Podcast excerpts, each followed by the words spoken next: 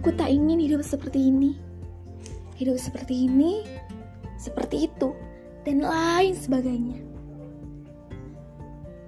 Mungkin kamu merasa bodoh berulang kali, hanya dimanfaatkan, ketulusan persahabatanmu mereka abaikan. Kamu ada dalam segala waktu. Mereka ada ketika mereka butuh.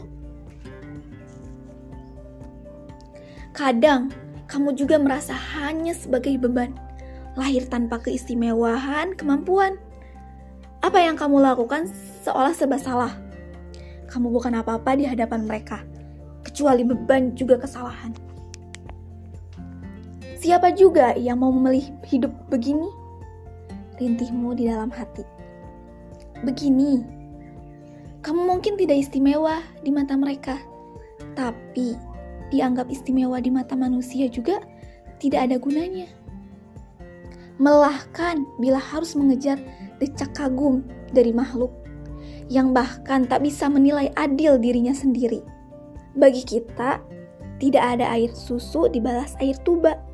Sebab kita yakin sepenuhnya bahwa setiap kebaikan itu tercatat sempurna selama niat kita adalah Allah dan memang tak akan ada yang mampu membalas baik Allah.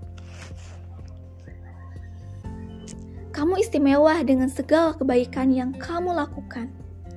Bukan perkara ukuran, tapi perkara ketulusan.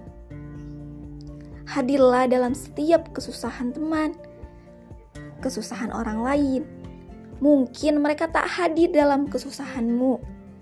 Namun, semoga itu menjadi sebab Allah yang langsung hadir dalam setiap situasi tak menentumu.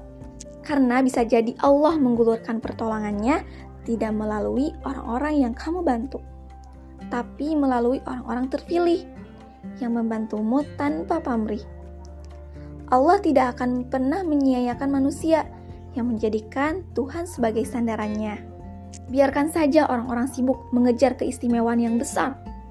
Kamu cukup berjalan di antara kesederhanaan. Fokus untuk mendebar manfaat mempersembahkan setulus-tulusnya senyuman.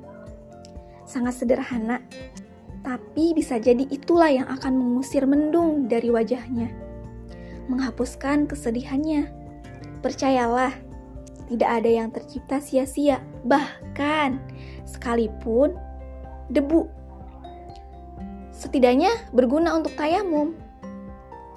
Kamu istimewalah, istimewa di hadapan Allah. Titik.